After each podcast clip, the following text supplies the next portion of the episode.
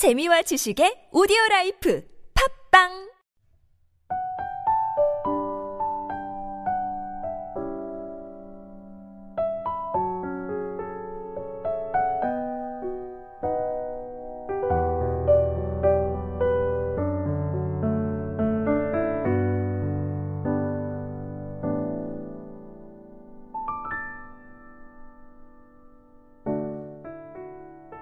할렐루야. 금요 메시지 성경 통독 시간에 함께하는 지구촌 사랑교회 성도 여러분을 주님의 이름으로 환영하고 축복합니다. 오늘 여러분과 함께 읽을 말씀은 창세기 10장에서 12장 말씀입니다. 노아의 세 아들 셈과 함과 야벳의 족보는 이러하다. 홍수가 있은 뒤에 그들이 아들들을 낳았다. 야벳의 아들은 고멜, 마곡, 마데, 야완, 두발, 메색, 디라스다. 고멜의 아들은 아스그나스, 리밧, 도갈마다. 야완의 아들은 엘리사, 달시르, 기띔, 로다스님이다. 이들로부터 바닷가에 사는 여러 민족이 나왔다. 이들 민족은 저마다 자기 지역에서 자기 언어를 가지고 종족을 이루며 살았다.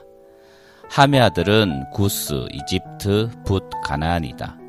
구스의 아들은 스바, 하윌라, 삽다, 라마, 삽드가다. 라미아의 아들은 스바 드단이다. 구스는 또 니무노스를 낳았는데 니무노스는 세상에 처음 등장한 위대한 용사였다. 그는 하나님 앞에서 탁월한 사냥꾼이었다. 그래서 하나님 앞에서 탁월한 사냥꾼 니무로처럼 이란 말이 생겨났다. 그의 나라는 시날 땅 바벨과 에렉과 아갓과 갈레에서 시작되었다. 그는 그 땅을 떠나 아수르로 가서 니누웨와 르보보딜과 갈라를 세우고 느니에와 큰 성 갈라 사이에 레센을 세웠다. 이집트는 루드인, 아나민, 르하빈, 납두인, 바드루스인, 가슬루인, 갑도린의 조상이 되었다. 가나안은 맏아들 시돈과 헷을 낳았고 그에게서 여부스 사람, 아모리 사람, 기르가스 사람, 히위 사람, 알가 사람, 신 사람, 아르와 사람, 스말 사람, 하마 사람이 나왔다. 나중에 가난 사람은 시돈에서 그랄 쪽으로 남쪽으로 멀리 가사까지 그 후에 동쪽으로는 소돔과 고모라와 아드마와 스보임을 넘어 라사까지 퍼져나갔다. 이들은 종족과 언어와 지방과 민족을 따라 살펴본 셈의 후손이다. 이것은 여러 민족으로 갈라져 나간 노아 자손의 족보다. 홍수가 있을지에 이로부터 여러 민족이 갈라져 세상으로 뻗어나갔다. 11장 한때 온 세상이 같은 언어를 사용했다. 그들은 동쪽에서 이주해 오다가 시날 땅 한 평지에 이르러 그곳에 정착했다. 그들이 서로 말했다. 자, 벽돌을 만들어 단단하게 구워내자. 그들은 돌 대신 벽돌을 사용하고 진흙 대신 역청을 사용했다. 그들이 말했다. 우리가 직접 도시를 세우고 하늘까지 닿는 탑을 쌓자. 우리의 이름을 드높여서 우리가 온 땅에 흩어지는 일이 없게 하자. 하나님께서 내려오셔서 사람들이 세운 도시와 탑을 살펴보셨다. 하나님께서 단번에 알아보시고 말씀하셨다. 백성도 하나요, 언어도 하나이니 이것은 시작에 불과하다. 저들이 다음에 무슨 일을 할지 안 봐도 눈에 선하다. 저들은 무슨 일이든 거침없이 할 것이다. 자, 우리가 내려가서 저들의 말을 어지럽혀 저들이 서로 알아듣지 못하게 하자. 하나님께서 그들을 그곳에서 세상 곳곳으로 흩어버리셨다. 그래서 그들은 도시 세우는 일을 그만두어야 했다. 하나님께서 그들의 언어를 혼란스럽게 하셨으므로 그곳의 이름을 바벨이라고 했다. 하나님께서 그들을 그곳에서 세상 곳곳으로 흩어 버리셨다. 셈의 이야기는 이러하다. 셈은 홍수가 있은 지 두 해가 지나서 백살에 아르박삿을 낳았다. 아르박삿을 낳은 뒤에 그는 500년을 더 살면서 자녀를 낳았다. 아르박삿은 35살에 셀라를 낳았다. 셀라를 낳은 뒤에 그는 403년을 더 살면서 자녀를 낳았다. 셀라는 30살에 에벨을 낳았다. 에벨을 낳은 뒤에 그는 403년을 더 살면서 자녀를 낳았다. 에벨은 34살에 벨렉을 낳았다. 벨렉을 낳은 뒤에 그는 430년을 더 살면서 자녀를 낳았다. 벨렉은 30살에 르우를 낳았다. 르우를 낳은 뒤에 그는 209년을 더 살면서 자녀를 낳았다. 르우는 32살에 스룩을 낳았다. 스룩을 낳은 뒤에 그는 207년을 더 살면서 자녀를 낳았다. 스룩은 30살에 나홀을 낳았다. 나우를 낳은 뒤에 그는 200년을 더 살면서 자녀를 낳았다. 나홀은 29살에 데라를 낳았다. 데라를 낳은 뒤에 그는 119년을 더 살면서 자녀를 낳았다. 데라는 70살에 아브람과 나홀과 하란을 낳았다. 데라의 이야기는 이러하다. 데라는 아브람과 나홀과 하란을 낳았다.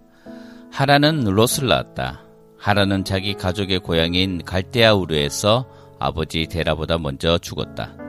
아브람과 나홀이 각각 아내를 맞아 들였다. 아브람의 아내 이름은 사레였고 나홀의 아내 이름은 밀가였다.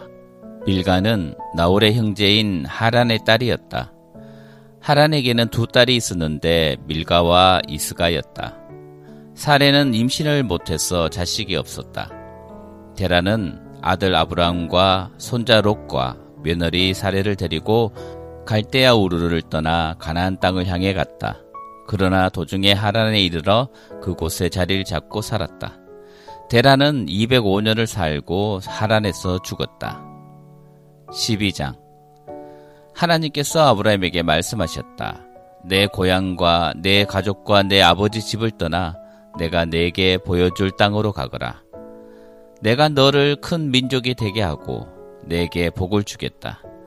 내가 내 이름을 떨치게 할 것이니 너는 복의 근원이 될 것이다. 너를 축복하는 사람에게는 내가 복을 내리고 너를 저주하는 사람에게는 내가 저주를 내리겠다. 세상 모든 민족이 너로 인하여 복을 받을 것이다. 아브라함은 하나님께서 말씀하신 대로 길을 떠났다. 롯도 아브라함을 따라 떠났다. 아브라함이 하란을 떠날 때 그의 나이는 75살이었다. 아브라함은 아내 사례와 조카 롯과 모든 재산과 하란에서 얻은 사람들을 데리고 가나안 땅을 향해 길을 떠나 마침내 그 땅에 무사히 도착했다. 아브라함은 그 땅을 지나서 세겜 땅 모래에 상수리 나무가 있는 곳에 이르렀다. 당시 그 땅에는 가나안 사람이 살고 있었다. 하나님께서 아브라함에게 나타나셔서 말씀하셨다.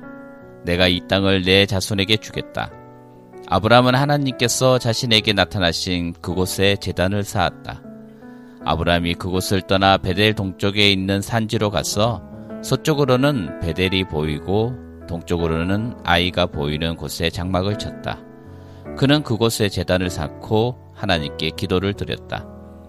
아브라함이 또 길을 떠나서 줄곧 남쪽으로 길을 잡아 네겝 지역에 이르렀다.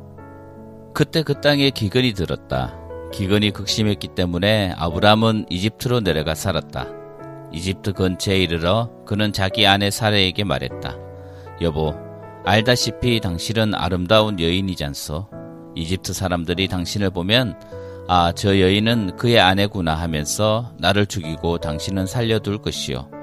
부탁이니 당신이 내 누이라고 말해 주시오. 당신 덕에 내가 그들의 환대를 받고 목숨도 부지할 수 있을 거요. 아브라함이 이집트에 이르렀을 때 이집트 사람들은 그의 아내가 눈부시게 아름다운 여인임을 한눈에 알아보았다. 바로의 대신들이 바로 앞에서 그 여인의 아름다움을 칭찬했다. 그리하여 사례는 바로의 거처로 불려 들어갔다. 아브라함은 아내 덕에 대접을 잘 받았다.